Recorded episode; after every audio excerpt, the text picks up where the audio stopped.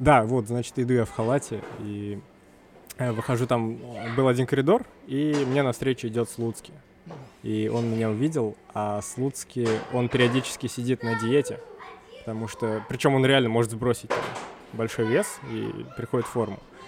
А я, ну вот, на, как, как сказать, наши слушатели, они только слышат меня, они не видят то, что я довольно Строен. Дрещевый. Строен. Да, да, да. Ты очень, Ребя- ребята очень подсказали мне, да. человек. Да, стройный парень, и Слуцкий тоже увидел меня, и он говорит, типа, о, Султан, господи.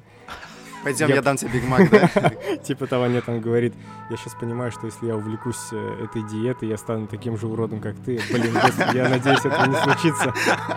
И просто ушел куда-то.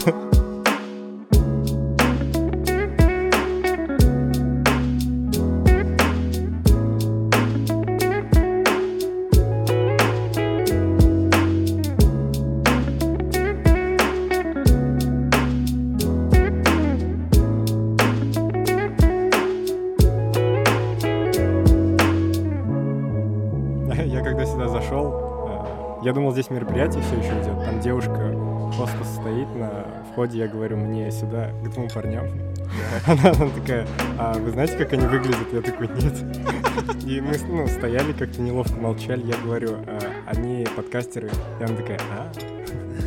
И повела. Как будто я сказал какое-то там Это кодовое пароль. слово же. Да. Ну, в целом, это кодовое слово. Но она, не, она потом обернулась и такая, даст подкаст? И я такой, да, как, ну, как будто здесь другие подкасты пишут. Нет, так вот сюда просто так еще наркоманы заходят. Мы А. подкастеры, мы в туалет направо. Тут такая тема. Поэтому лучше переспросить. Просто наркоман не выговорит Даст подкаст, не получается. Ну что, привет. Привет. Э, Привет, Султан. Исәнмесез, йоу-йоу. Э, Слушай, ну, э, началось, да, все-таки необычные имена. Такие люди стали приходить. А тебя не смущает, что это наш первый гость, которого мы записываем чуть ли не ночью практически? У нас ночной Э, эфир. Ты как себя чувствуешь? Спать неохота? Э, Не, я себя чувствую замечательно.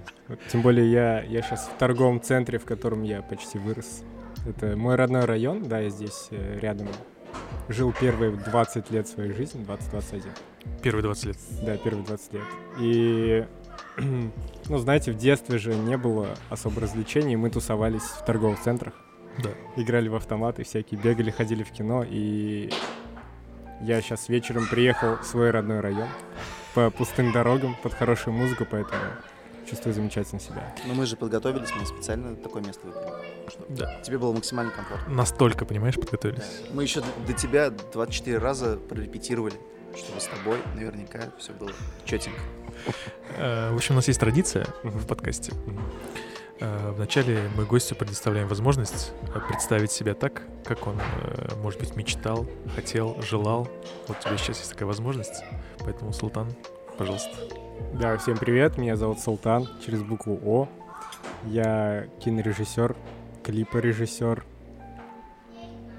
Вот, Йоу. йоу. Но м, ты что не добавляешь ты самую такую э, э, хайповую штучку последних э, месяцев? Я Междуна-. Международный женский день, если вспомнить. А, да, да, да, я понял. Ам, И я еще увлекаюсь спортом. Да? Вот, да. И так получилось, что в последнее время снимаю э, работы и клипы для Рубина, для нашей футбольной команды. Ну, вообще, в целом, увлекаюсь спортом. Вот, э, сотрудничаю, да, с сайтом Sports. Ну, потому что мне это интересно, эта сфера. Вот, с одной стороны кино, там видеопродакшн, с другой стороны спорт. А спорт — это всегда драма, иногда и юмор, как в случае с Рубином. Поэтому вот, да, в последнее время можно сказать, что я специализируюсь на э, спортивных видео. Вот, хотя это не, э, не весь объем работы, который я в целом делаю Мгм. по профессии. Ну вот Турбин ТВ, Мгм. Одно из тех э, последних событий, которые э, вз- вз- взрывали э, без того иногда скучный наш футбол. Поэтому тебе огромный респект за вот эти интересные вещи, которые вы делаете. Вот, кстати, в предыдущем подкасте, когда к нам приходил Рашид, он говорил, что А, ну, Рубин, Инстаграм Рубина, ну, есть он и есть, как бы там. Мгм. Счет можно и в других местах посмотреть, как сыграли. Но теперь это привлекает тем, что там происходят интересные вещи. Расскажи, пожалуйста, как э, произошло ваше знакомство с Рубином и, и с командой Рубин ТВ. Мгм. А, Ну, вообще, начну издалека. История Давай, давней. давай. То есть я с- э, сотрудничаю и с самим Рубином, и с ребятами, которые там работают уже достаточно давно, наверное, лет 6-7, как мы знакомы. И все началось очень просто. Я учился на первом курсе, а я учился в легендарном Кульке на кинорежиссера, документалиста. И одновременно с этим я был болельщиком Рубина. То есть там с 8 с 9 года болел за команду, всегда интересовался. И так получилось, что у меня был один препод а, по монтажу. Его зовут Паша Москвин. Паша, привет, если слушаешь. А, он в то время работал в одной организации, которая сотрудничала с Рубином. То есть они снимали для них какие-то видео, и как-то раз на паре он упомянул об этом, и я такой, о, там типа Паша. Ну не, я тогда по отчеству обращался. Говорит, Паш, Павел Юрьевич, что ли? А можешь э, провести меня на базу, там, где футболисты Рубины? То есть я тогда прям фанател. Вот, и он, он сказал, что он вообще работает в другом месте, он не может туда к ним проехать. Ну и как так это полушутка закончилась. А потом прошло какое-то время, и он решил поменять место работы и порекомендовать э, меня вместо него. Вот, и это был 2013 год, по-моему. Я тогда познакомился с ребятами, которые как раз-таки делали контент. Вот. Но... Ну, давай Да, да. вспомним, 7 лет назад какой был контент? О. Это какой, 13-й год? Да, это 13 год, это вот только пришел Беллидинов. Это только-только Казань-Арена, наверное, да, начала уже? Это даже еще не Казань Ещё её Арена. не было? Да, по-моему, в 15 году Нет, Рубин подожди, начал. 13 год универсиада Казань-Арена была. Э, я имею в виду, они играли на Казань-Арене или еще нет? А, нет, у нас же на Казань-Арене был бассейн, а потом долго росла, рос газон. Мгм. И как раз прошло года два, прежде чем они начали играть там. Вот. Но тогда, знаете, а, тогда клубное телевидение, ну, в целом все, что связано со спортом, со- оговорка по Фрейду, Ничего, спорт- ничего, нормальная говорка. все, что связано со спортом, да, было ориентировано на такую более журналистику. То есть тогда было, считалось нормальным, когда в кадре был корреспондент.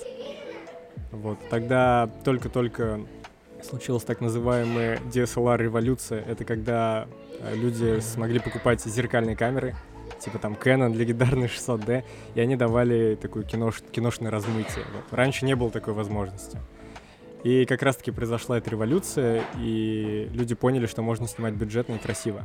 И как раз-таки Рубин ТВ того периода, он был ориентирован именно вот на такую красоту кадра, там появились слоумо, эффекты, да. Вот. И это, был, это были такие, знаете, больше репортажи, отчеты, вот что-то такое. Ну, намек на то, что происходит сейчас, на какой-то юмор, иронию вообще, наверное, не было. Было Э, строго? Ну, да, во-первых, это был э, постбердыевский период, когда Рубин был максимально закрытым. И тогда, в принципе, еще, ну, такая ирония, или как сейчас там жесткий степ не вошел в нашу жизнь, там, в интернет. Не было там YouTube-передач, типа, прожарка, там, ЧБД. И поэтому все было так. На Ну. Типа, Ну, футбол же это тоже до конца не вошло.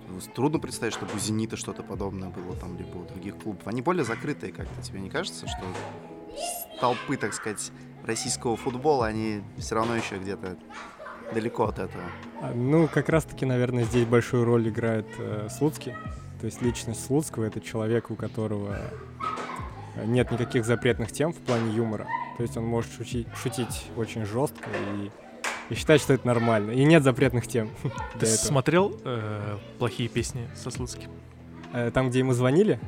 А, нет, это коммент э, А, а плохие... А, есть команда ГВН такая «Союз». Ага. а, О, да, да, да, вот да, у них есть канал, на котором, ну, как раз вот выходит передача «Плохие песни». Они там, а, ну, просто поют всякие переделанные штуки, и вот сажают кого-то там, двоих персонажей, там, типа, известных, и И они он с, друг с другом с соревнуются. Косом там. Кос- С Косицыным. А, это? Нет, нет, с Позом. С, с Позом, да. А, это ребята, у которых Кос и Поз Кос и Поз, подкаст. да, Да, да, да, да, да. Э, Я видел анонс, но я не смотрел. Вот. Но это Ну, забавно. смотря. Там они совсем недолго. Почему-то, кстати, скорее всего, много вырезали. Но там смешно, да. Там он жестковато, да, так иногда. Надо посмотреть будет. А ты же, получается, пересекался же вот э, не только же на съемки, то есть как-то вне съемок вы же, наверное, обговаривали какой-то там сценарий, как нужно вообще Да, Слуцкому да. себя вести. Вот он в жизни прям вот коп, коп такой же человек, как вот на экране, то есть он прям забавный, шутит, веселится. Ну да, на самом деле он абсолютно такой же. То есть он умеет переключаться, когда у него тренировочный процесс, он максимально собранный, э, достаточно. А в обычной жизни он, да, такой же шутник. Я... У меня был забавный случай, я э, жил с ними на сборах с командой. А, ну, то есть рядом с футболистами, там, в отеле. И в один из дней я решил э, побаловать себя и сходить в спа. А там, когда в Турции идешь в спа, обычно надеваешь халат, который в номере, и спускаешься там куда-нибудь вниз, там проходишь. И- Игристое настроение было. в. Турция такая, она тебя разбавила. Не, на самом деле это был день, и... Днем пошел спа.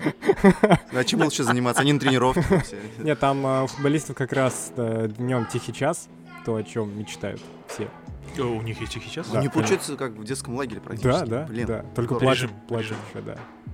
Платят? Ну, Ну, платят. немного, да. Нет, мягко сказано. Немного уж. Да, вот, значит, иду я в халате, и э, выхожу там, был один коридор, и мне навстречу идет Слуцкий. И он меня увидел, а Слуцкий, он периодически сидит на диете, потому что, причем он реально может сбросить большой вес и приходит в форму. А я, ну вот, на- как, нас- как сказать, наши слушатели, они только слышат меня, они не видят то, что я довольно... Строен. Дри- Дрищевый. Строен. Да, да, да. Ты очень, Ребя- ребята очень подсказали мне, да. человек. Да, стройный парень, и Слуцкий тоже увидел меня, и он говорит, типа, о, Султан, господи.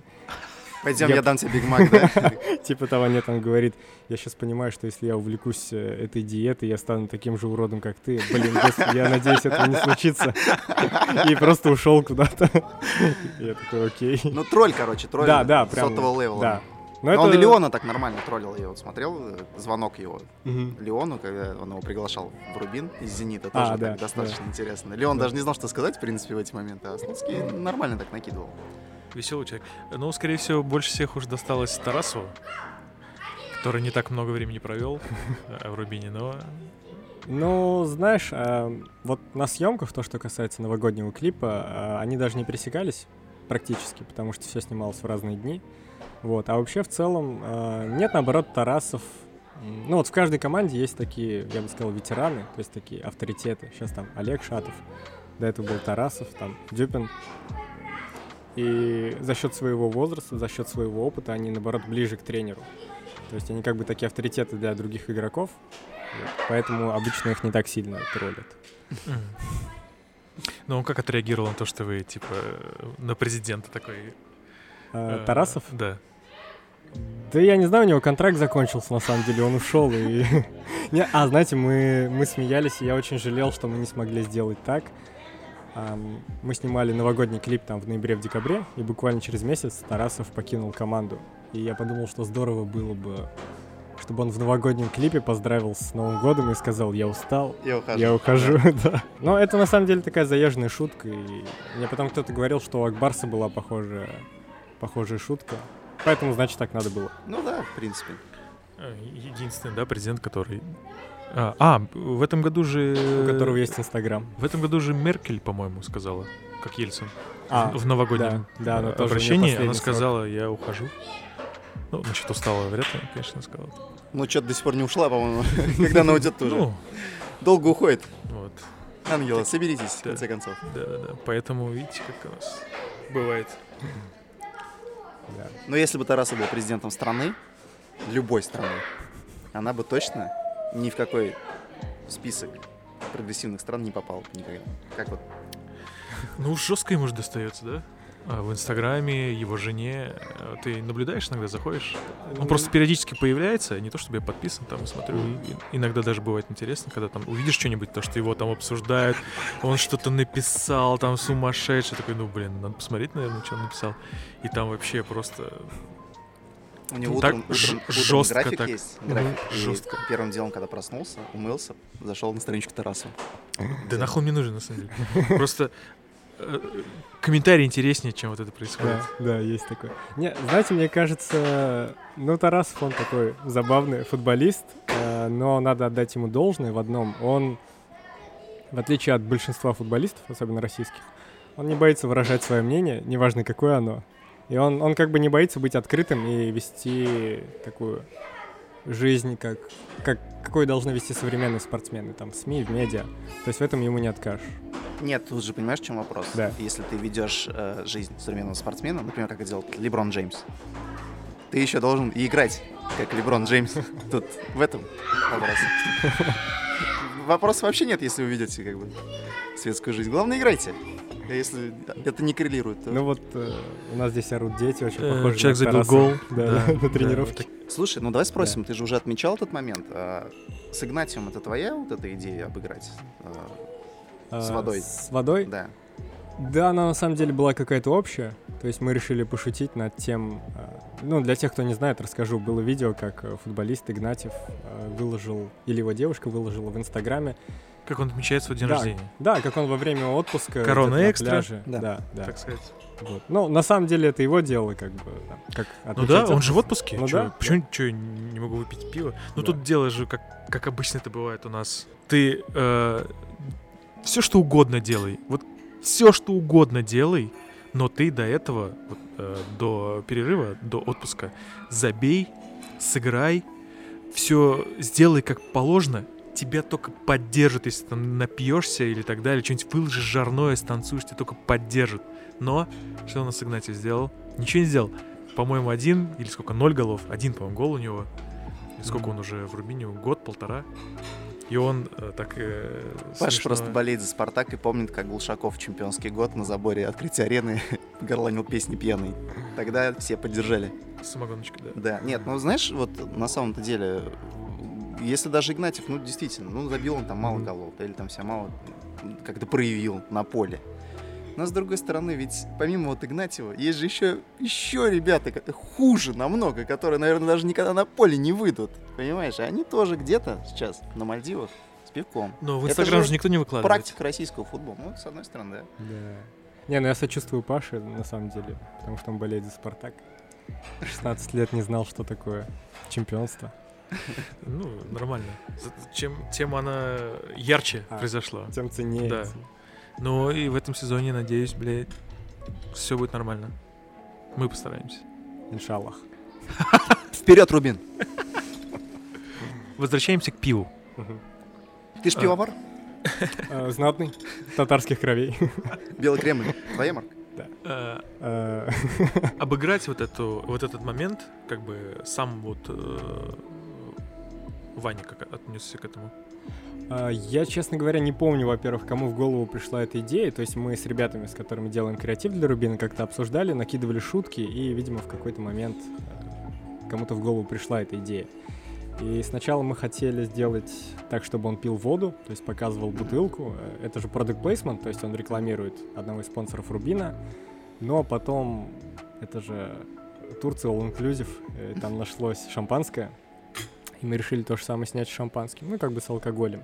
Вот, там было много дублей, но в итоге решили вырезать шампанское, ну, как-то не смешно было. А вот интеграция с волжанкой получилась забавной. А Ваня отреагировал совершенно нормально, спокойно. Вот. Я, я думаю, что Слуцкий не только тренирует ребят, он еще учит их самоиронии. Вот, и Ваня обладает самоиронией.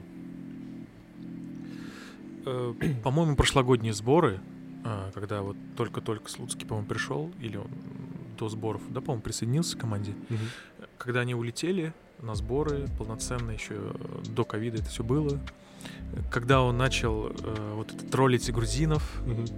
э, уже тогда началось то, что э, понимание у вас, у команды, что, блин, походу придется топить по этой линии ир- ироничной, смешной. Скорее всего, это зайдет. Когда он там, они играли вот это, где головы торчат, там Мгм. надо воздухом мячик там забить, Мгм. не помню, это как игра называется. То есть такой чувак приехал из-за границы. Блин, вот так надо, вот так надо работать. А так а что посмеяться? Давайте посмеемся, давайте сходим на, как там, пейнтбол там поиграем, Мгм. там и так далее. То есть революция такая получилась. Ну, можно сказать так, да. Я как раз... Я в то время уже не работал в Рубине, но так получилось, что один парнишка из Рубина не успел сделать загранник. На горизонте появился я, и меня взяли на один сбор. Вот, то есть э, мы не знали, что там конкретно будет, но как раз вот самый первый сбор со Слуцким э, я провел, снимал для них э, видео, как раз сняли вот это видео, с, как он на тренировке троллит всех. И его тогда сразу взяли на вечерний Ургант, показали на Урганте это видео. Самое смешное то, что из-за того, что YouTube-канал Урганта выложил это у себя на канале, А, а, за- да, заблокировали на канале Рубина. Да, смешной твит был у Рубина. Спасибо, вечерний Ургант. Вот. Потом как-то обратно разблокировали. И, наверное, тогда еще не было такого понимания, что можно будет снимать настолько смелые видео, но то, что наступила некая оттепель после, там, после долгого застоя, вот это ощущение сразу появилось. И там в разговорах со Слуцким, там где-то в его интервью э, становится понятно то, что он на самом деле не привез все это из-за границы. Он, он и его команда, с которыми они всегда работают, тренеры, они на самом деле всегда были такие. Вот просто после Европы они еще больше раскрепостились. Вот. И причем они рассказывали забавные истории, вот как они работали в Англии, в Голландии, и они вот эту атмосферу троллинга прививали всем тем, кто там работает. То есть он рассказывал, что он и его помощники, то, что, например, в Голландии э, частью культуры общения людей является то, что всегда нужно поговорить о погоде, Мгм. еще о чем-то. И только потом ты можешь переходить к чему-то. Слуцкий всегда троллил этих голландцев э, и в итоге приучил их к тому, что они приходят и сразу конкретно задают тебе вопрос. Надо деньги, надо то-то, надо еще что-то. А он никогда не переходил грань вот в этом троллинге в своем? То есть не было такого, что борщит что-то как-то лишнего? Да я думаю, нет. Я ни разу не замечал. Добряк такой. Да, такой обаятельный, большой добряк. Не надеется сейчас, да, пока он? А? Пока не сушится. Не надеять. А, да я не Пока знаю, на большой. А он в смысле для чего? Какой-то кон- конкретная цель у него есть? Почему он гоняет вес? Ну, я думаю, он просто хочет держать себя в форме. Вот. Чтобы в случае чего Поэтому- вместо Игнатьева все-таки выйти на поле. И придется, показать. на самом деле. Ну, как, как думаешь, какой о, сейчас будет вектор развития у вот этого всего? То есть понятно, что э, команда, в принципе, заиграла, уже интересно смотреть. Сумасшедший матч там с «Зенитом», «Спартак» хлопнули, э, ЦСКА хлопнули. То есть... И э, Химкам воткнулись. Очень близко, ну, к сожалению, очень близко к зоне э, Евро э, кубков. Вот. Скоро у нас э, будет Суперкубок УЕФА в Казани. Скорее всего, нужно будет выходить в Еврокубки уж. Да, вы да, не в курсе, что ли, неприлично. эту тему, что неприлично. правление республики сказало, что мы должны к этому году взять Лигу Европы как раз таки. Вот. К чему я веду, что, скорее всего, надо будет э, в Европу метить. Как думаешь, какое будущее у спортивное у команды? И э, по креативу уж надо будет тоже что-то придумывать. Ну, Медшин тоже обещал, что мы выиграем Лигу Европы, но потом мы играли не очень. А, на самом деле сейчас в российском чемпионате очень-очень плотная таблица, и просто невозможно предугадать, что будет, но вы правильно говорите, то, что сейчас хорошие результаты, и как раз-таки для для медиа, для YouTube, Инстаграма это очень хорошо. То есть, если бы мы проигрывали и выходили бы такие видео, был бы очень сильный резонанс. И не знаю, как реагировала бы на это общественность, но а, ну, я, я, конечно, я болею и очень надеюсь, что мы выйдем в Еврокубки, но не знаю, посмотрим. Ну, пока, пока, на мой взгляд, у команды сложился очень хороший такой костяк, крепкий. Вот, но нет, нет достаточной обоймы для того, чтобы, если кто-то из этого костяка вылетает, э, заменить его равноценно. Вот, а так шансы есть, шансы есть. Хвича все-таки уедет. Хвичи, пау-пау-пау. Уедет? Уже сто процентов, что ли? Конечно, нет, не сто процентов, но Ну, то, что он возит э, абсолютно всю российскую премьер-лигу, это факт. Он возит просто всех. Я не понимаю, как это он это делает, но как-то это получается. Ну, я, я думаю, что Хвич уедет в Европу рано или поздно, и я, я думаю, что ему очень подошел бы какой-нибудь там испанский или итальянский чемпионат, где много свободных зон, где можно финтить, обыгрывать игроков. Слушай, а он же не знает русский, по-моему, да? Ну, хорошо, насколько я понимаю. Туда-сюда движение Да, вот, делает, и но... всё, да, то есть по-русски там прям все очень плохо. А, Нет, знаешь, я за- э, так как я работаю с Рубином не постоянно, а временами там раз в полгода, раз в год, э, замечаешь изменения, которые происходят с игроками, и как раз-таки по Хвичи видно то, что раньше в Рубине было много грузин, э, где-то там 4-5, наверное, а сейчас не осталось никого, кроме Хвича. То есть все его друзья ушли, и чувствуется, Пришлось что учить его, да, русский. да, что его русский э, стал гораздо лучше. Ну и плюс английский он учит. Вот. Ну, Ну, я и- так понимаю, он ставит цель наверняка же в ближайшее время свалить, он прям конкретно вот идет к этому. да я Делает дум- так, чтобы заметили. думаю, да, вот просто смотришь на него и чувствуешь, что ну вот человек, он просто живет футболом. Он играет как будто во дворе. То есть э, ему, ему просто это в Кайфует. кайф. Да, то есть многие футболисты, они же работают, то есть они заставляют себя играть. А Хвич, он просто кайфует и... Нет, слушай, ну Да. э, заставляют себя. Наверное, здесь не соглашусь с тобой. Знаешь, почему заставляют как раз-таки все? То есть, если ты видел м, Мгм. красаву с Хабибом, там есть такой момент, где он показывает голосовое сообщение перед боем с Геджи, которому записал Златан Ибрагимович. Он там толкает мотив- мотивационную речь, и дословно не помню, но Ибрагимович говорит примерно такую фразу. Он говорит, «А, люди видят меня на поле и думают, как мне это легко дается. А на самом деле я просто очень много и упорно работаю. Я считаю, что упорная работа приводит к результату. Ну, типа, в таком ключе посыл. Мгм. То есть здесь все как раз-таки хорошие футболисты работают, а плохие пьют пивко. Или, как, как говорят футболисты, э, тренируются те, кто не умеет играть. Ну, то есть они, да, ну, они заставляют, в общем, себя работать, я к этому веду, Ну да, что они в да. любом случае заставляют себя работать Да. все больше и больше, чтобы достигать результата. Ну, тут еще один момент же есть. А, Всеми э, финансами и делами Хвичи занимается его отец. Он Нобелю рассказывал, что он не имеет к этому никакого... Ну, понятно, что ему дают деньги какие-то. но Он живет на базе, у него нет машины. Вот, все, все его финансовые дела регулирует э, папа.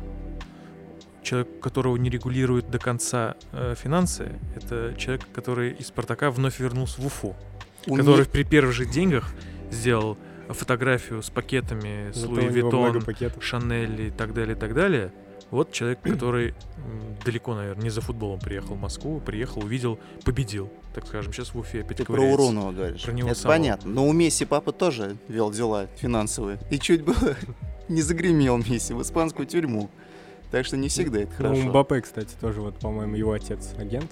Да, я про то, что... А э, не Семьи- мать разве? Мать, по-моему. Или, или Ну, семья- с- семья, Семья, да. да, семья. Я это упомянул, потому что э, ему не нужно думать о каких-то деньгах там и так далее. Он просто кайфует от футбола и, может быть, родители даже его в это как бы успеется. Да и, и успеется, правильно, это же на самом деле логично. Но это Успеется. представь, это равносильно тому, что ты режиссер. Ну, предположим, у тебя случился какой-нибудь, не знаю, эффектно ты снял какой-то ролик, да, либо там какой-то фильм, либо еще что-то, не знаю, что-то коммерческое, в общем, ты сделал хорошо. Вот, условно ты попал в Рубин. Мгм. И такой, ну все, в принципе, можно дальше не заморачиваться. Так же не бывает. То есть в любом случае ну- нуж- нужна какая-то работа, то есть нужно совершенствоваться. Ну да. Это логично. По креативу еще немножко поговорим Мгм. про Рубиновский. Э, Есть ощущение того, что э, иногда, то есть можно перенасытить э, публику, болельщиков, э, людей, которые переживают за клуб, э, иронией юмором. Я тоже как раз недавно об этом думал, то, что вот Рубин, начиная там с новогоднего клипа, он встал на определенные рельсы юмора. Предлагаешь И- трагизму теперь добавить. да, драмы. Нет, на самом деле я думал, что не стоит там спекулировать этими ощущениями, чувствами, потому что это реально может присытиться. Но если делать это дозированно и своевременно, и постараться как-то удержать планку, суметь ее удержать, то я думаю, что это будет супер круто. Вот. Это очень непросто. Вот, но, но да, э, перебарщивать с этим не стоит. Ты считаешь, что то, что ты делаешь, ну, скажем так, команда, да, которая все это делает, как-то может поспособствовать наполняемости стадиона? То есть как-то привлечь публику команде. Ну вот Рашид мы уже знаем. Рашид нам сказал то, что, по крайней мере, он подписался на Инстаграм Рубин. Это уже хорошо. А как- что сделать такого все-таки, скажем так, всей рубинской семье, чтобы в конце концов уже начали приходить на стадионы люди, а не только вот э, собираться, знаешь, там на самые крупные матчи. Когда даже, вот, пом- помнишь, Лига Чемпионов приезжала, там Да, 8-9 да. год, ну, Да. всегда был аншлаг. Все-таки на российский футбол приходило значительно поменьше. Но тогда и то народ ходил. Вот это был центральный. А на Да. Казань-арену прям смотреть как-то плачевно. Ну, на самом деле, наверное, надо привести Казань-арену в нормальный вид и хотя бы сделать там отапливаемые сиденья, то есть чтобы там был обогрев, потому что... Ага, еще сделать крышу, которая закрывается. и Как, И газон, в общем, который все, все, да, как на Зенит-арене. Бетонная коробка. Да, Вообще с тобой да, соглашусь, да. на самом деле. Э, Невозможно находиться в холодную погоду. Вообще невозможно просто.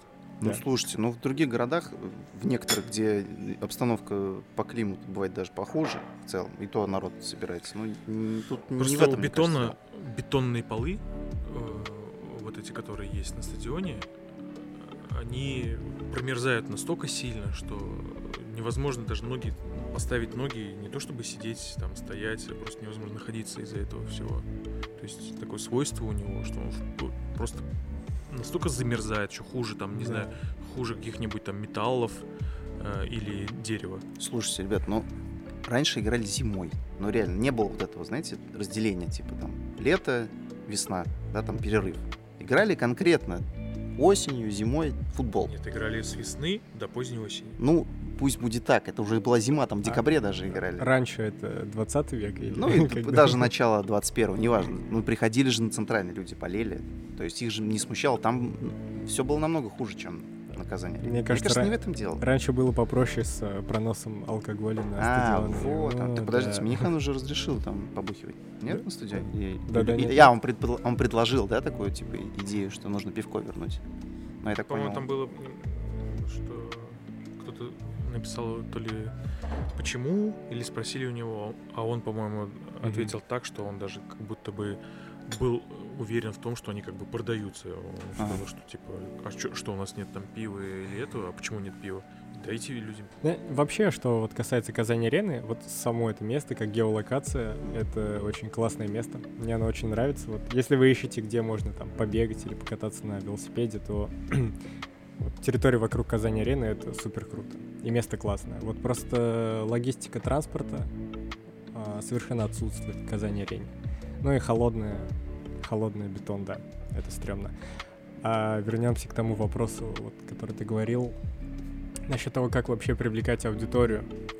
Это больше, ну, это, это оч- очень глобальный такой вопрос, менеджерский, наверное. Вот, но то, как там, я как житель Казани, как болельщик Рубина могу повлиять на это, это как раз-таки вот через СМИ, через медиа, Мгм. через видео. И вот я реально ощутил то, что у клуба прибавилось болельщиков, ну, Мгм. как минимум виртуальных, а среди них есть достаточно известные люди. Они, в свою очередь, привлекают внимание, еще внимание больше к Рубину. И, на- наверное, из 100% там новых виртуальных болельщиков какой-то очень-очень-очень маленький процент, но он придет на стадион. И я думаю, что вот складывая такой пазл, можно как раз-таки добиться прироста болельщиков. Может быть, кинуть какой-то зов болельщикам, знаешь, чтобы они пришли на стадион и какое-то совместное видео снять с болельщиками, с футболистами перед матчем, после матча. Что-то такое, чтобы каждый житель Казани поучаствовал. Будет красивая история. Да. Ты так, ты так сделаешь такую такую? Все. Так, пишем. Выкладываем в Инстаграм, значит. Может быть, из-за того, что у нас э, хоккейный все-таки город.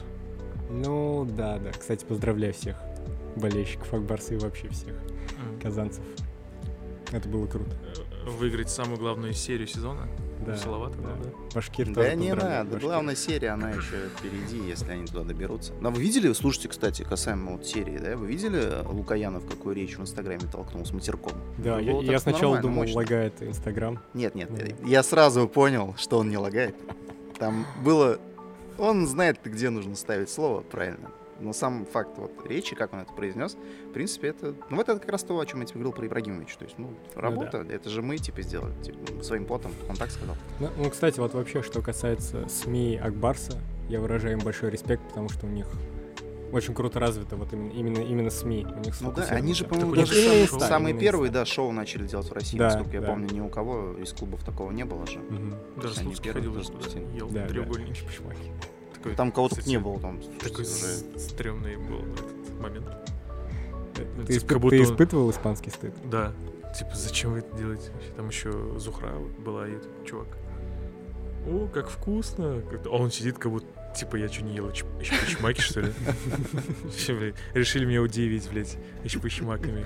Ну, слушайте, ну, бывает иногда не, не все же Ну, как нихер делать, э, Леонид Викторович, слопал, блядь, чмак там. И они такие, ну да. На опыте. И получился сюжет, э, просто Слуцкому дают чмак, он его ест.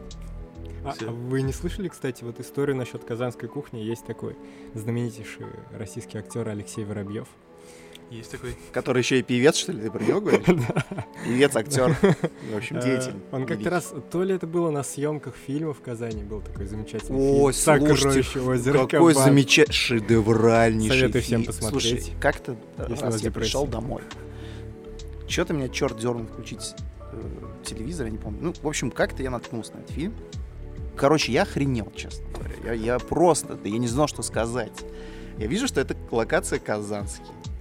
Я понимаю, что это Воробьев. Я понимаю, что это вообще непонятно какой сценарий. Я подумал, блин, это же надо же было додуматься еще до этого, вот это вот все исполнить.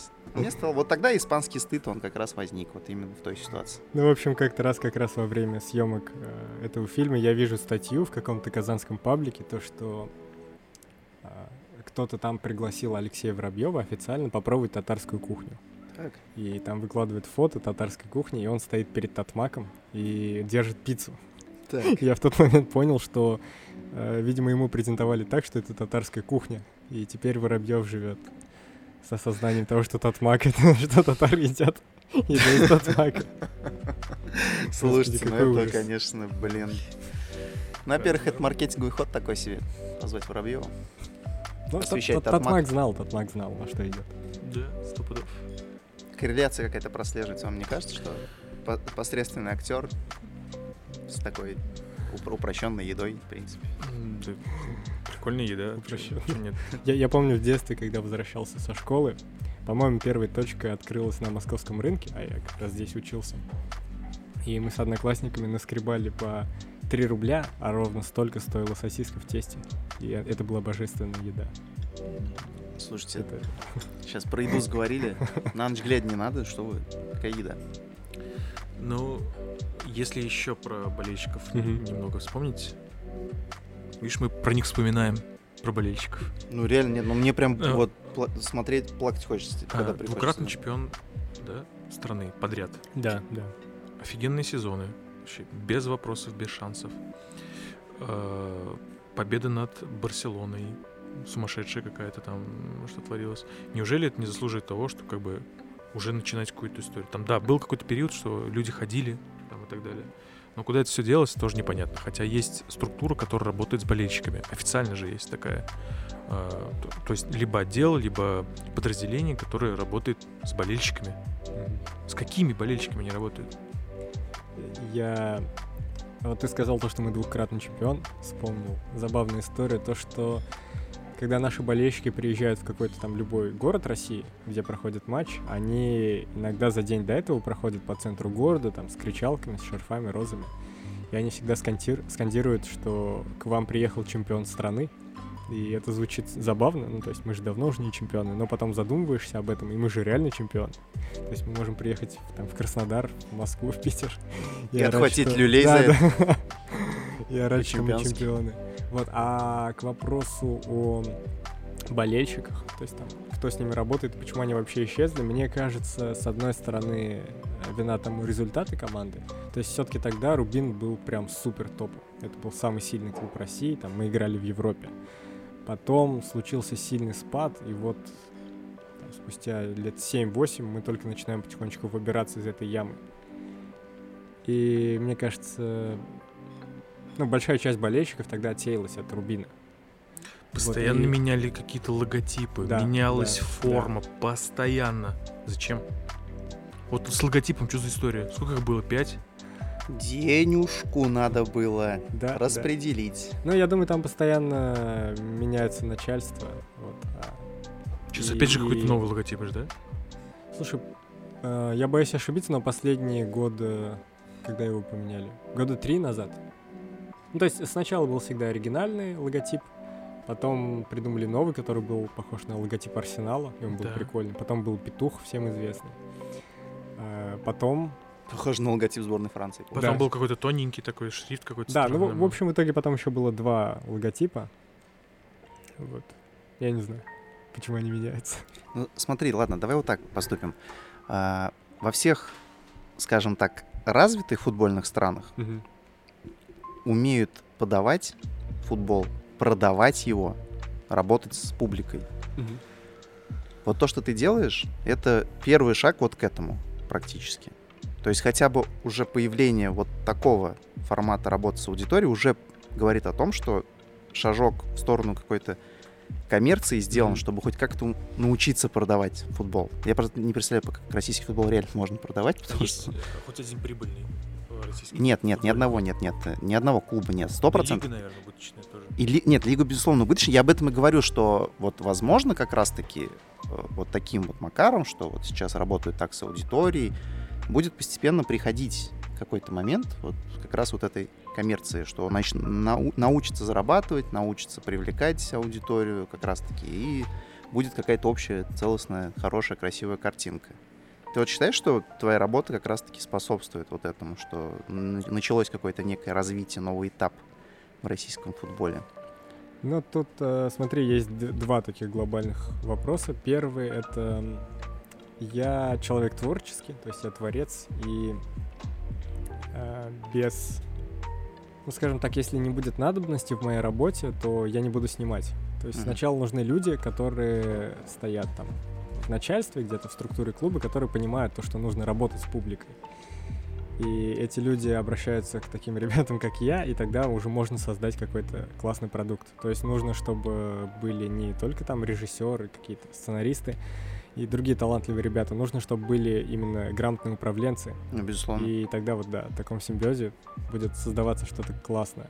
А вообще это на самом деле очень глобальный вопрос, потому что проблема, ну, как я понимаю, вообще устройство там западных клубов иностранных, а у них там идут, э, по-моему, их основные статьи доходов это телетрансляция. Ну, безусловно, права. конечно, реклама, да, да. телетрансляция, Но конечно. у нас как бы в стране пока люди не готовы, в принципе, платить даже за там матч Ну, Просто пойми, билеты, вот даже если мы берем там какие-нибудь Манчестер Юнайтед, Ливерпуль, Мгм.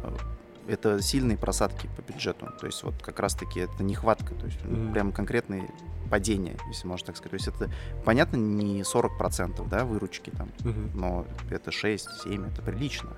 А у нас даже этого нет. У нас билеты, в принципе, ничего не могут окупить. Понимаешь, даже Мгм. я убежден в этом, я точно не знаю, но что-то мне внутри вот подсказывает, что даже включить свет на Казань-арене, Мгм. держать его два с половиной часа, вот в таком положении, да, Мгм. Стоит намного дороже, чем вот то, что они там собирают. То есть Ну они да. не могут окупить даже банально вот эти расходы, там свет, какие-то работу персонала, еще что-то. Но это же никуда не годится. Двух один матч, по-моему, стоит. Два мульта? Ну, в общем, билеты У Мгм. них, я так думаю, вообще ничего не окупает. Там, ну, максимум вот работу белбоев каких-нибудь там, и свет, и, ну, там, не знаю, все. Топливо какое-нибудь, я не знаю. Но это же ужасно. Ну, вообще, на самом деле, сейчас еще в Казани очень-очень большая конкуренция между спортивными клубами. То есть у нас почти во всех видах спорта мы были чемпионами. И Акбарс пока выигрывает эту конкуренцию у всех. Да, ну у Акбарца клубов. есть это шоу какое-никакое. Да, там да. хотя бы работают с Да. публикой, там что-то снимают, какие-то... Нет, у Рубина это тоже есть, знаешь, но у Рубина и, и не с кем проводить эти, знаете, или там игры какие-то, и викторинки. Там просто никого нет на стадионе. А у Акбарса хотя бы есть аудитория, тут уже им в этом плане проще. Но они, может, конечно, и отчасти зажрались, с одной стороны. Надо, чтобы тоже вот Татнефть-арена не приходил пару месяцев. Или, Может, или- или там сделали бассейн, например. Да, кстати, бассейн. Или почаще туда будет приезжать там Павел, Павел Волис своим стендапом, Да, вот, например. кстати, наверное, в Казани-арене потом хоккей какой-нибудь будет проходить. Потом стопудово что-нибудь придумают. Слушайте, ну зимнюю серию, стоять? как в Канаде, да, как в США, Мгм. могли бы уже и сделать давно. И вот если бы это сделали на Казань-арене, по-моему, да, вот, а где? Ну, в ну, возле забили. Кремля, да, играли? Спокойно, Ладно, возле, кажется, хорошо, да. возле Кремля уже играли, наверное, Мгм. возле Кремля не переплюнуть этот момент, но на каком-то крупном стадионе этого еще, насколько я помню, не было. И А по- пока «Зенит». Почему? Почему? В, Петров, в Питере был. На Петровском, что ли? СКА играл. На Петровском это Нет, не берем. на, Петровском. на Газпром-арене Да, играли, они, да? а, Играл. точно, недавно Sky играли. играл, Да, я пропустил, по-моему, точняк. Да, точно, они играли. Ну, тогда все уже. Ну, уже не может быть первым в этом моменте. Жалко. Я вот боюсь ошибиться, но, по-моему, этой зимой как раз хотели же сыграть на Казани-арене. а, несколько матчей, но потом из-за того, что были аномальные холода, отменили, по-моему, да, что такое вот было? Да даже вот они сейчас, я не, не Мгм. понимаю, почему об этом не договорились э, заранее. Рубин спокойно при своем вот положении Мгм. с болельщиками сейчас, как, сколько на него уходит народу, могли играть на центральном все это время. Не, пере- не перепахивали бы этот газон. А серию с Салаватом могли спокойненько провести на Казани-арене. Я уверен, там два матча бы забилось. Ве- Весь стадион бы забивался на, на два Ну, матча. ну, тогда там точно нужно было бы даже не приносить, а продавать алкоголь, потому что было бы очень холодно. Да, да, да. Ну, не так, кстати, это уже не зимой играть, знаешь ли. Тут все равно как-то да, поприятнее. да. Можно было бы. Но не получилось. Да там реально холодно, блядь. Там даже Да, летом да. не так э, этот, э, жарко. Просто холодно там. Почему так? А у него боль, знаешь, какая внутренняя. Он никогда летом нормально не может попасть на Спартак. Спартак постоянно приезжает либо в ноябре, либо в декабре, либо там еще когда. Вот приходится ходить. Мы с ним Я, ходили я один раз «Динамо». ходил на СКА Хабаровск. 18 декабря, что ли, поперся. на Это не там, где Левая, что ли, забил гол? Нет, Рубин выиграл 3-1. Я помню. Ну, Ливон и говорит, Нет, когда да, Марк Левай забил. Левая играл за Рубин такой. Хорват. Я помню, что там Ну, короче, Я помню, что замерз, там да? очнулся э, этот э, белобрысый алкаш, который был. К- э, Листьен. А, Вот он точно забил. Слушайте, я говорю, мы ходили как-то на Динамо. Это был на Центральном. Это был тоже, по-моему, март. Это было Это было, самое это было 8 марта. наискучнейшее времяпрепровождение в моей жизни. Самое наискучнейшее. Был 0-0, по-моему. А, 1-0 там забил Ага, Динамо. Ну, Рауш что там- вытворил? Что он там вытворил, с умоляю, Рауш. Ну, короче, в общем, это было... там пришел э, вот этот тренер, Какой? который был у молодежки и стал их тренером. Да. Фамилию напомни? Шаронов. Нет. Да, тренирует чемпионов. у Динамо. У, Ди- у Динамо. А Шаронов был, кстати, у Рубина. Хохлов. Нет. Какой? Зачем? До Шварца, который был. До А, Шварца, который был? Я понял, но я не знаю его фамилии, типа Новиков, что-нибудь Да, такое. Кирилл Новиков. Да, да, Новиков. И он поставил Рауша в нападение. Ну, я помню этот И вот момент. они но выиграли. это было скучно все равно, и ужасно, и холодно. Ну, его больше не помню. 8 марта был, да. Он просто насмотрелся Барселоны и решил, как Пике, отправить. Нет, Вот просто перед игрой в настройках его случайно переставили на нападение. Да-да. Он выставил там Да. тактику. Сбилось. Да, неправильно просто получилось. Ну что, успехов у Шурбину, да. Да. Пусть там что-нибудь Да выиграет. Будет интересно вперед. хоть ходить. Вперед, любимая команда.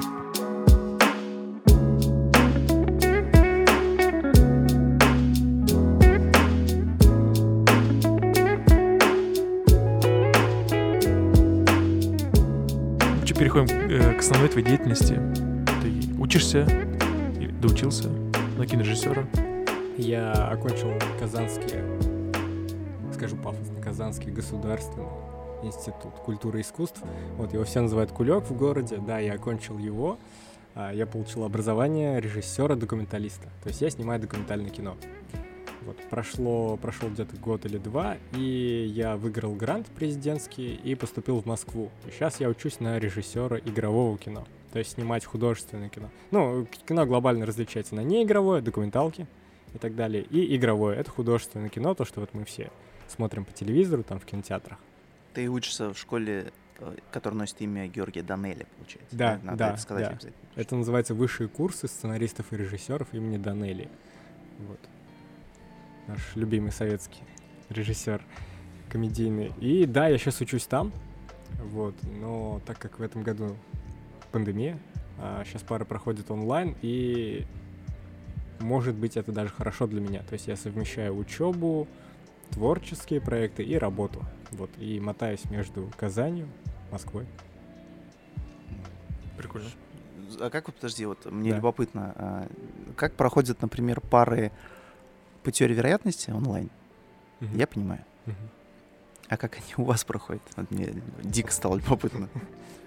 Ну, допустим, сегодня у меня была мастерская. Мастерская — это главное занятие, оно проходит один раз в неделю, его ведет твой мастер. Вот, у меня мастер Хатиненко, это российский режиссер крутой.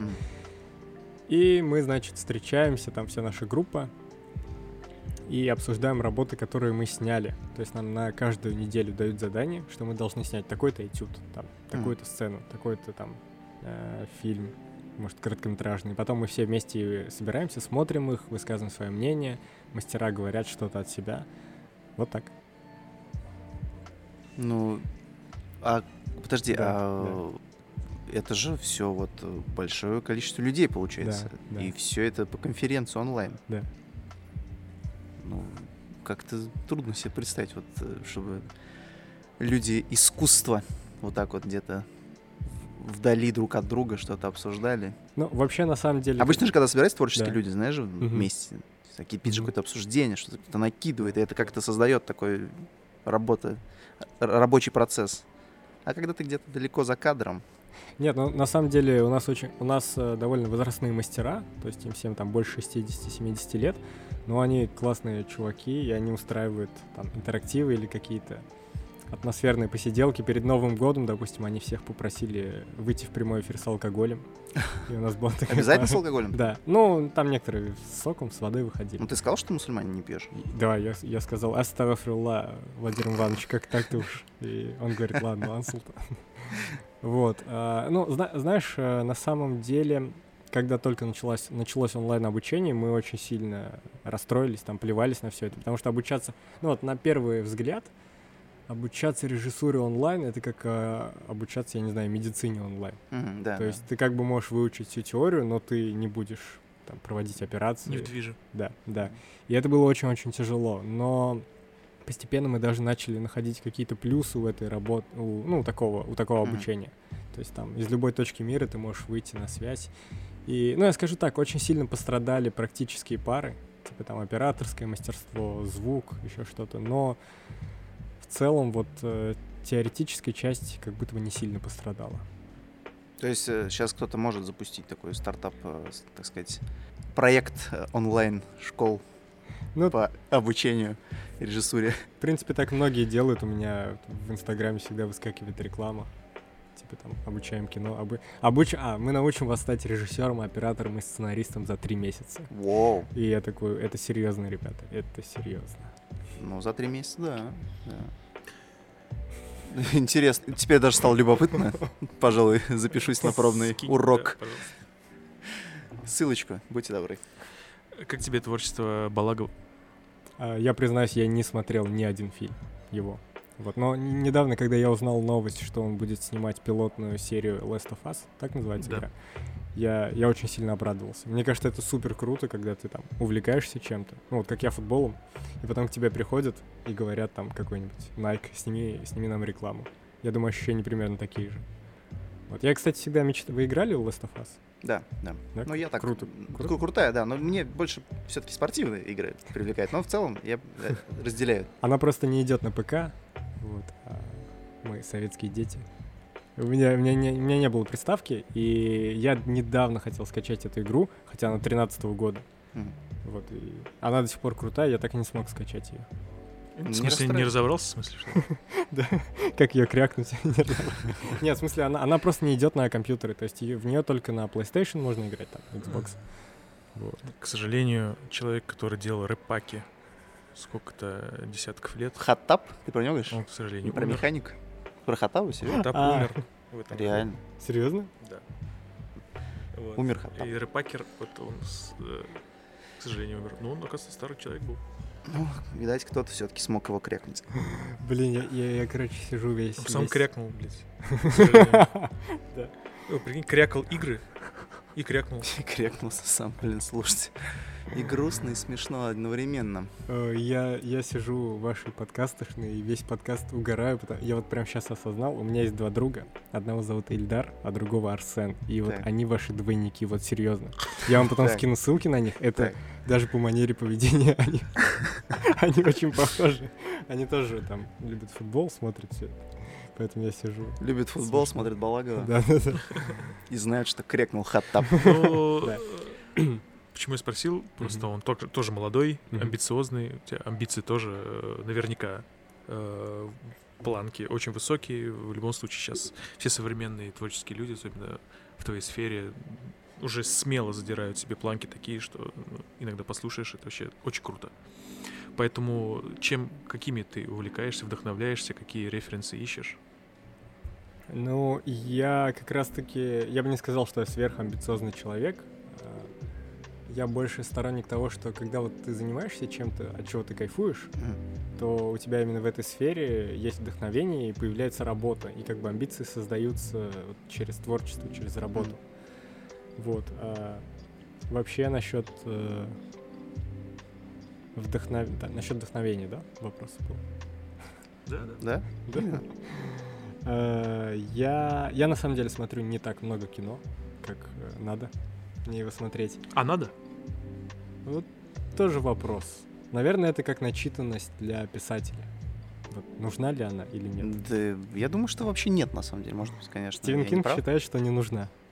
Ну, Стивен и Кинг. его знают ну, все. конечно, все-таки это серьезная персона. А, На самом деле, э, это всегда сложный вопрос, то есть там кем ты вдохновляешься, кто твой любимый режиссер, потому что это обычно бывает либо банальные ответы, либо ты просто не можешь вспомнить. Ну, А, давай честно скажем, ну, зна- Михалков. Михалков э, на самом деле очень крутой мужик. Вы видели, какая у него усадьба? У него у него есть усадьба, и там баня, и он принимает в ней контрастные Изгоняет бесов. купели, да, да, Изгоняет да, да. бесов. У тебя есть теория, что с ним случилось? Не знаю, мне, мне кажется, его похитили рептилоиды в какой-то момент. Или просто, Православные рептилоиды. или просто пизданулся? Пизданулся Не, человек. не, на самом деле он супер крутой режиссер. Там, Несмотря Ну, на то, какие, нет. да, он те, там фильмы те работы, вот, которые он делал, э, конечно, безусловно. да. Изначально, в начале своей карьеры, Да, там. в середине. свой среди чужих, там это просто пушка. Это, это один из первых советских вестернов. Это прям Убило фильм. все, на мой взгляд, вот э, когда был снят кадр, где срущий пилот, так сказать, из самолета, ну, поняли, да, этот момент из «Утомленные солнцем» два или три, там, непонятно, короче. Вот я думаю, что вот это Да. был вообще лишнее просто для Михалкова. Никита Сергеевич что-то не туда зашел. Я, же четко назвал причину. Не, я, я, кстати, помню, что я очень жестко натупил. Я смотрел в универе уже эти фильмы. И я перепутал местами то ли вторую и первую часть, то ли третью и вторую. А там они все-таки как-то там более-менее сюжетно связаны, да. И, и я когда смотрел одну из частей, я думал, что происходит? Как будто начал смотреть «Мстителей». А там каждая серия просто начинается непонятно. Вот. Ну, в итоге, Вот кто, же- кто у тебя вот все-таки вызывает наибольшее восхищение? А, ну так вот, если коротко по именам, а, Тайка Вайтити. Это супер крутой режиссер, я советую всем посмотреть его фильмы. У него самая известная, наверное, комедия, она называется «Реальные упыри». Так. Всем советую посмотреть это. А что-то знакомое, я, по-моему, кстати, смотрел. Реально упыри. Ну, знаешь, он, он стал таким даже попсовым, что ли, в последнее время. Мгм. В общем, это такой стиль, он называется псевдодокументалистика. Ну, чтобы было понятнее, вот, допустим, Каха — это псевдодокументалистика, Так, Барат. Так, а, вот да. Когда как будто бы снимают документальное кино, но на самом деле это все художественное. И вот Тайка Вайтити снял фильм «Реальные упыри». Это про трех вампиров, Мгм. которые живут в Австралии. И, ну, просто там показал их быт. Мгм. Как они пытаются в клубы ходить, почему у них там не получается. Ну, это, это супер смешной фильм. Вот. И это очень жанровый фильм. То есть понятие Мгм. жанровое, псевдодокументалистика плюс еще комедия. И через какое-то время этот режиссер выстрелил. То есть он там после этого снял Тор, одну из частей, Тор Рагнарёк. Там Кролик Джорджа снял, классный фильм. Вот. Ну, вообще у него много интересных работ. И... Кстати, Рагнарёк вообще не похож на все Торы, которые есть. Мгм. Да, очень потому- круто Но он же сделан. на юморе заточен. да, да, вот он как есть- раз э, такой юморист. И, и поэтому ему доверили снять в стиле юмора. Круто. Вот. Ты смотрел разнос Кахи? Э, нет, но я, я пошел на этот фильм с одной подругой. Ты что, еще и ходил? Да, я ходил в кино на этот Да. фильм, просто мы с подругой очень любим вайны про кавказцев. Так. И мы решили пойти спе- специально на этот фильм. потому- Ну, как бы иногда хочется посмеяться над какой-то глупостью. Получается, ты делаешь смотрел, осознанно. ты смотрел фильм до обзора Жени Бэткомедина. Да, я вообще не смотрю... Ну, я не смотрю его обзоры, вот. Хотя надо посмотреть, наверное, про этот фильм смешно. И я пошел на фильм. По-моему, я поставил 3 из 10 на кинопоиске, но там была, была одна или две шутки, когда я прям смеялся. Мгм. Там что-то было Вспомнишь? тупое. Нет, вот я пытался вспомнить, не вспомнил. Когда срали, э, ты смеялся? Э, слушай, нет, по- я сне- смеялся в какие-то моменты, где Серго же зовут, да, его друга? По-моему, в него в голову воткнулось бревно какое-то, и... Ну, в общем, шутка была связана с этим. Ну, а смотрите, я тоже хотел коснуться этой темы как раз-таки, да. и я очень долго рефлексировал вообще по этому поводу, просто из, э, из-за того, что поднялся, опять же таки, такой вот, ну, дикая волна негатива, да, вообще по этому фильму. И меня больше смущало то, что какашки полетели в Шамиру. Ну, режиссером. То есть mm-hmm. из-за того, что, типа, как он мог, ну, типа, снять вот такое говнище. И я посмотрел вот это очень долгое видео, вот это объяснение mm-hmm. на обзор этой комедии, на объяснение Шамирова вообще. Во-первых, я задался мыслью, а какого хрена? Почему режиссер достаточно серьезный, крутой, на мой взгляд, тоже. То есть это, опять же, как сказал Бэткомедиан, это один из любимых режиссеров, если не самый любимый. Mm-hmm. Какого хрена он вообще должен объясняться? Ну просто вдумайтесь в мысль, которую я сейчас пытаюсь донести. Это же субъективщина. Вот он увидел это так, он захотел поучаствовать в этом. Он это снял, он посчитал этот проект интересным для себя опытом. Какая разница, заходит это зрителю или нет? Ведь прежде всего тебя должно волновать твое внутреннее состояние. Понятно, что, наверное, хочется каких-то заслуг, да, ну, чтобы оценил кто-то, возможно, внутри, в глубине души. Но, с другой стороны, творчество никогда не было завязано на том, чтобы это кто-то оценил. Ну, представьте, какой-то mm-hmm. э, знаменитый писатель, да, там, либо какой-то знаменитый художник рисовали потому, чтобы, блин, я надеюсь, что 100 миллионов людей скажут, что это зашибись. Ни у кого не было изначально такого посыла. И у Шамирова, я уверен, такого не было. И он сам об этом озвучил. Он сказал, что это опыт, который он захотел попробовать. Он захотел сделать что-то вне границ тех, которые он для себя выстроил. Mm-hmm. Вот ты как режиссер, да, который, человек, который учится на это, вот как ты думаешь, стоит ли действительно вот так вот болью с такой э, реагировать на то, как вот публика обхаяла этот фильм вообще? Ну, знаешь, я тут отвечу гораздо проще. Есть просто четкое разделение между коммерческим кино mm. и творчеством. И если ты заходишь там как режиссер или продюсер в сегмент э, коммерческого кино, mm. то продюсерские интересы и интересы того, чтобы заработать деньги, ну, бабки, грубо говоря, сделать, э, они должны быть на первом месте.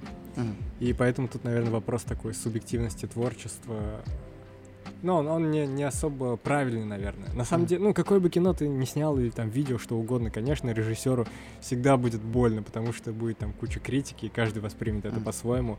Вот, но здесь все-таки именно есть момент коммерческого кино. Я думаю, на Каху вряд ли пойдут там какие-нибудь хипстеры или интеллигенты. Я понял. Нет, меня больше смущает то, что он начал объясняться, почему он это делал. То есть, понимаешь, вот именно этот момент. То есть, ну, какая разница? Ну, отреагировали плохо, и все. Но это же твой опыт. То есть, для чего это делать? Ну, зна- знаешь, это... Я его понимаю. Это, каждый вот твой проект — это как какой-то твой такой творческий ребенок.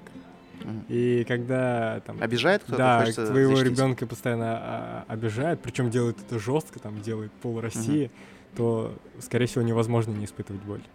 Ну, кстати, кто-то поддержал, на самом деле. Вот, например, такие персонажи, как Эрик Давидович, сказали, что ничего смешнее этого фильма они не смотрели. Мы можем допустить, что Давидычу. Ну, человек говорит, что никогда в жизни он так не смеялся. Да, ну, ну смотрите, мы опять же таки, мы не можем утверждать, да, что угу. Давидыч это, например, за деньги сделал. Правильно? Мы же этого не знаем ну, что он прорекламил таким образом. Может быть, действительно человеку понравилось. И вот как раз-таки в этом вся соль, что, ну, ведь есть же люди, которым это действительно понравилось. Но они же существуют. И достаточно неверно, наверное, как-то вот реагировать таким образом, что типа это полное говнище, да, безусловно. И мне, например, этот фильм вряд ли бы понравился. Mm-hmm. Я его не смотрел. Я не могу дать какую-то вообще оценку, потому что я не погружен в материал максимально. Но я допускаю, что он мне не понравился. Но кому-то он заходит, и такое искусство, оно может существовать. И, наверное, не стоит вот так агрессивно его какашками закидывать. Ну, на мой взгляд, не знаю, могу ошибаться. Нет? Ну, им срать можно было, что нам теперь А, ну, посрать. если с такой точки зрения, то, ну, короче, по да. Давидычу тут такая тема. Во-первых, они кореша все там, вот эти все, и по-любому, когда друг над другом там угорали, там, одни угорали над его тест-драйвами, друг, другой угорал над их приколами вот эти старыми войнами в Ютубе. Плюс э, Давидыч же в это же время прилетал в Сочи и снимал тест-драйв с Астон Мартином. Mm-hmm. Это Астон Мартин э, кого-то из них, из э, его ребят. То есть это, возможно, был какой-то бартер. То есть это, э, поэтому это один из больших э, людей, который прям восхвалял это, ой, вот этот чувак один, Давидович. Ну, наверное, да. Нет, я же тоже, я не защищаю это кино, на самом деле. То есть, я, вы меня правильно поймите, я не защищаю. Я просто лишь говорю о том, что э, все, что не делается, оно, в принципе, имеет право на Все к существование. лучшему. Нет, ну, оно, да, ну просто оно, Нет, оно прав, имеет право на это- существование, и все да, это, не, да. не более того. Наверное, не стоит просто настолько агрессивно вот так вот, такую гнуть линию. И как сказала Ксения Анатольевна Собчак, Ну, фильм, конечно, хуёв, вот, херово она встала, за- Да, сказала, да. давайте мы все уже примем это, что фильм Да, Каха да, да. это говнище. Слушайте, да, но, но это было круто на самом деле. Вот э, надо дать должное Собчак. Она м, часто бывает делает лишнее что-то. Вот, Мгм. ну, аудитория это откровенно не понимает, и даже какие-то, назовем так, эксперты этого тоже не совсем понимают. Но вот как раз-таки вот этот момент, э, это надо в копилку ей точно занести, потому что это было шикарно. Все интервью, она, в принципе, так тихонечко, тихонечко, тихонечко так подходила, спрашивала, уточняла. И в конце вот эта точка, это было очень круто. Если Нет. не смотрел, посмотри, это прям. А, вот окей, за я- это я- я надо, видел. вот за это интервью надо ей поставить Тебе- десятку. После подкаста очень много придется всего посмотреть. О, вообще, да. Смотреть, накидали. Да. Нет, на самом деле Каха это просто эксперимент. И без экспериментов было бы неинтересно. Как ты уже говорил, что вампирский засос, если ты смотрел, вот никогда это не смотри. Вот это ничто не переплюнет. Первое место вампирский засос, на втором каха. Ну, с конца, конечно же. Третье сокровище озера Кабан. Это или- гран-при фестиваля. А я думал, они Это- просто в, в другой реальности. Это гран-при моего народного фестиваля кино. У тебя есть документалка э, «Ветер перемен». Да. Да. Расскажи, как, э, когда ты ее снимал. Э, И там принимала участие Зарина, да, певица, Да, по-моему, да, которая Зарина сейчас- Вильданова. А, у меня было два фильма «Ветер перемен». И это как раз-таки та история, когда это больше коммерческое кино, то есть именно для меня. Но а, снимая коммерческое кино на определенную тему, ты понимаешь, что она тебе очень сильно нравится.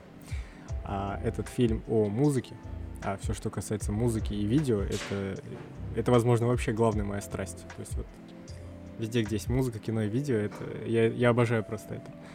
И «Ветер перемен» — это как раз-таки фильм о фестивале, который проходит в Казани уже много лет. А, В общем, собралась тусовка серьезных людей из Минкульта, и они сказали, татарская эстрада — говнище. А, Мы должны сделать что-то крутое. А, И вот эти ребята поручили сделать команде оперного театра что-то крутое. Так, Собралась команда классных коучей, тренеров э, и так далее. Они набрали там, скажем, человек 20 э, татарских певцов, совершенно обычных, ну вот, с эстрады, солистов. А, написали там 20 крутых аранжировок для 20 известных песен, и все эти аранжировки исполняются не под синтезатор, да, как у нас на татарской эстраде, а живой оркестр, звучит очень круто, там э, духовой оркестр Эйлин Крига. Эйлин Криг — это очень крутой мужик, ну, все, наверное, знают Бутмана, как Мгм. он, Игорь или как. А вот Да, Эйлин. Крик — это, ну, по сути, второй человек или его сменщик там по популярности, по масштабу. Ну и вот, короче, он управляет там процессом этого ветроперемен. И это просто была такая попытка сделать из э, татарской эстрады, вот, которая там последние лет 20 у нас существует, что-то классное. А мы снимали документалку, ну это получился как дневник, наверное, ветроперемен. Вот, первая часть, которую мы снимали, она была в Казани, вторая в Нью-Йорке. резкий переворот. А татары только так. Ну, обычно татары Казань? сначала в Казани, потом Нью-Йорк. в Агрыде. У татар уж обычно так. Тут Казань, Ну, Нью-Йорк. в Агрызе не снимали. Ну, сначала, наверное, Грыз, потом Казань, потом Нью-Йорк. Что вы так? Все по нарастающей должно идти. Да. Тогда сначала Нью-Йорк, потом Агрыз, потом Казань. А, да? Ты как относишься вот э, к документальным фильмам? Твое? Твой жанр? Близко? А, я думаю, да, близко. То есть, ну, конкретно я фанат документальных э, фильмов, хороших документальных фильмов. И дело в том, что в России не особо развит этот жанр. То есть он не особо коммерческий на самом деле. Ну, здрасте. 100 миллионов есть у одного документального фильма. Да? Да. Про Геленджик. И ты А. говоришь, что не так ты что? Не И он вам не Димон, там рейтинг 9 из 10 или сколько. На кинопоиске? Пожалуйста. Не, я к тому, что а, вот сейчас в последние годы э, допустим, из головы вылетело. Net, да, Netflix, там, HBO делают э, зрительские документалки. Там, типа, «Последний танец» с Джорданом, там. э, Чернобыль. В целом документальный. Последний танец с Джорданом, это, это же с Брайантом вроде, нет? Не, не, с Джорданом. А, Джордан, а, там Джордан. Мамба возвращается, да, с Брайантом есть? Не знаю. Да, Ну, да, с «Последний Брайантом танец» точно недавно Джордан. вышло что-то, типа Мамба возвращается, что-то вроде. Ну, в общем, э, это мало того, что фильмы документальные, это еще и сериалы. То есть вот представьте заставить человека посмотреть документальный сериал. Ну, он же откажется в любом случае. Это неинтересно. Все представляют, что документалистика — это там документальный фильм про плесень. 1850 Да, да, на, год. на Первом канале. И у нас еще нет такого зрительского жанра. Вот. А он мне, в принципе, очень нравится. Э, Ну ну, да, да, но ну, это там же большая редакторская работа же, прежде всего. То есть нельзя ошибаться, нельзя додумывать. В Да, целом. да, как раз-таки в этом сложность. э, в этом и интерес, в этом и, и сложность. То есть, если игровое художественное кино, там все снято. Вот ты придумал сценарий, раскадровку, там есть четкий Мгм. план, и ты вряд ли что-то сильно сможешь изменить на монтаже. В документальном кино наоборот. Фильм рождается во время монтажа. То есть ты можешь его переделать как угодно, там, сделать с ним что угодно. И, наверное, там э, сам кайф, чем точнее все это рассказать, чтобы прям вот все точно Ну. это было вот после этого, это вот Да. сейчас было вот так. Ну, знаешь, интересно то, что, э, по сути, все режиссеры, они выглядят очень умными чуваками, но они дилетанты. То есть, а, ну, э, их работа связана с тем, что они берут какой-то фильм за работу, изучают, изучают хорошо эту тему, потом через какое-то время напрочь забывают все, что было, и у них остаются поверхностные знания по там, истории, там, по Мгм. еще чему-то. И я на самом деле по себе это тоже чувствую. Вот я там года полтора назад мы делали документалку про Габдулла Тукая, Мгм. И я понял, что я, оказывается, вообще не знал, кто это такой. Я не знал, что Габдулла Тукай большую часть жизни прожил в Казахстане, а не в Казани.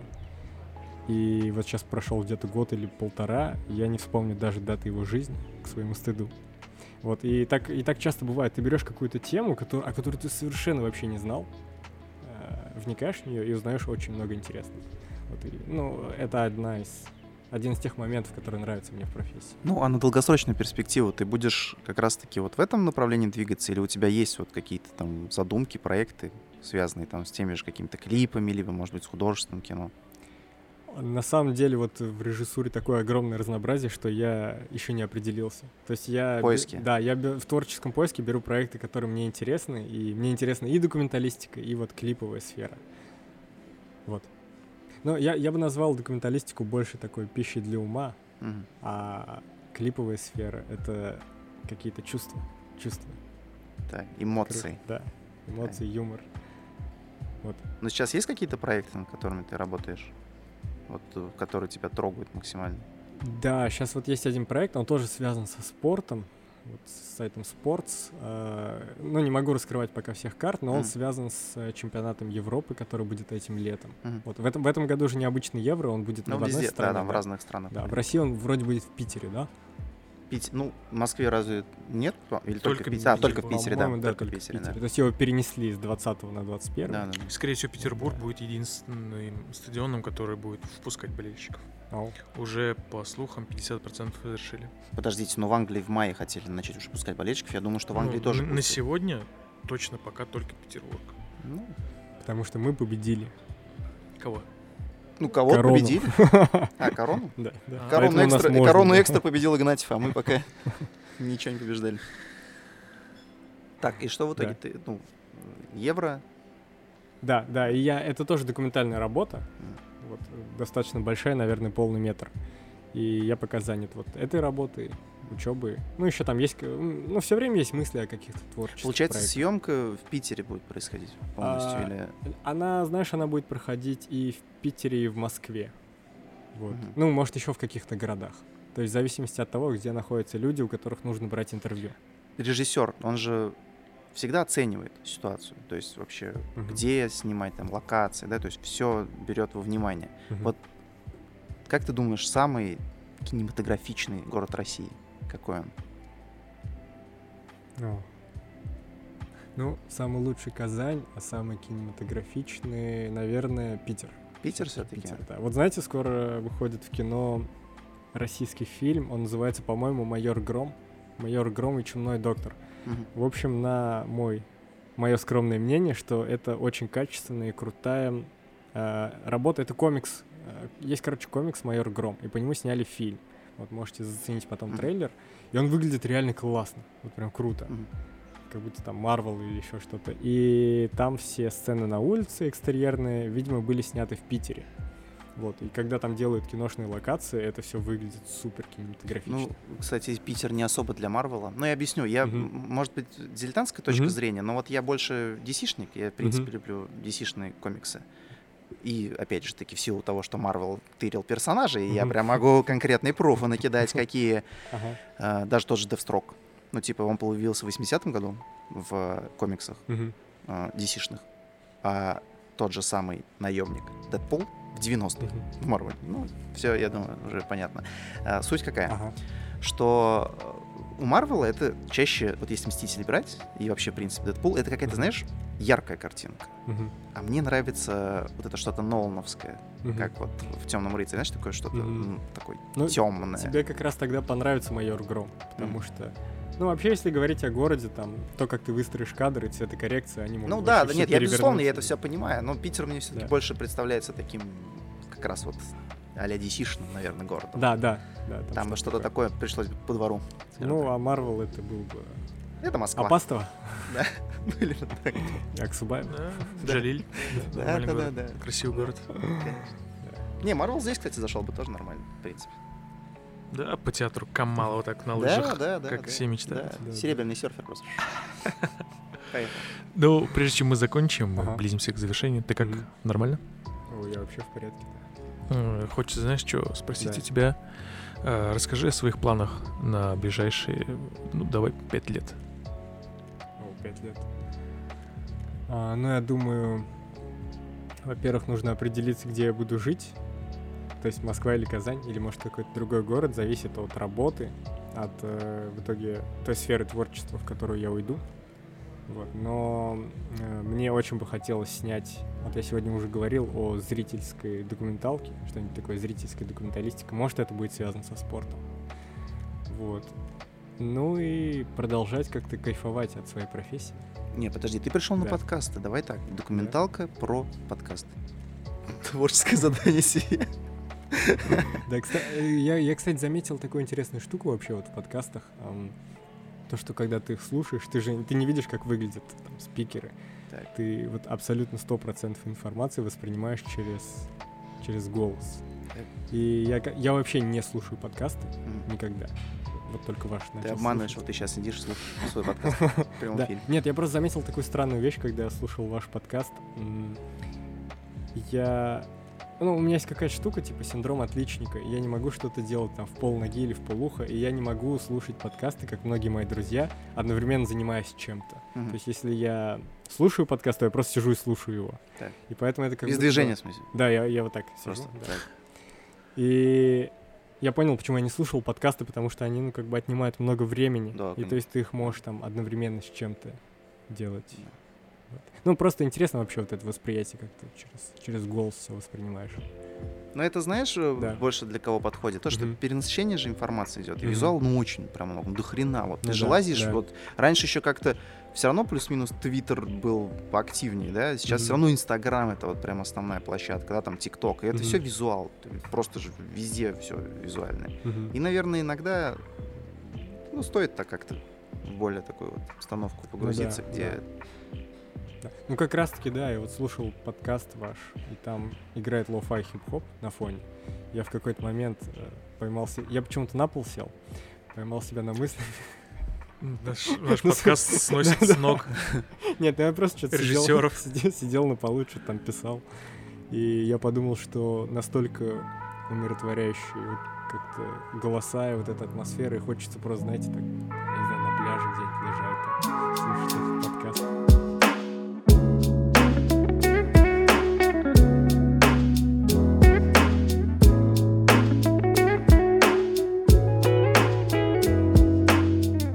Спасибо тебе большое, что э, пришел.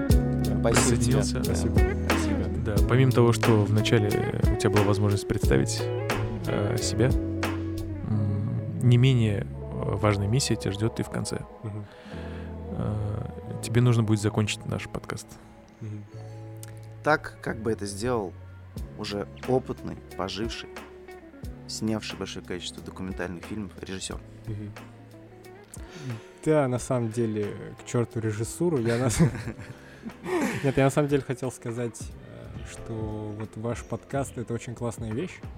И я вот в последнее время, так как много живу в Москве, а, не всегда получается там следить за казанскими новостями. И поэтому ты иногда там что-то смотришь, изучаешь и получаешь более такую сжатую информацию и узнаешь гораздо больше, чем если бы ты там отслеживал новости, живя в Казани. И я замечаю в последнее время то, что в нашем городе происходит очень много классных творческих каких-то движух начинаний. А так как я представитель этой профессии, ну, творческой как-то стези, мне это очень нравится. И вот я недавно смотрел какой-то выпуск блогера, по-моему, Пескунов, что ли, у него фамилия. А, Это московский блогер, он приехал в Казань и как раз разговаривал там с разными ребятами Да-да-да. с Казани творческими. С Дашей там.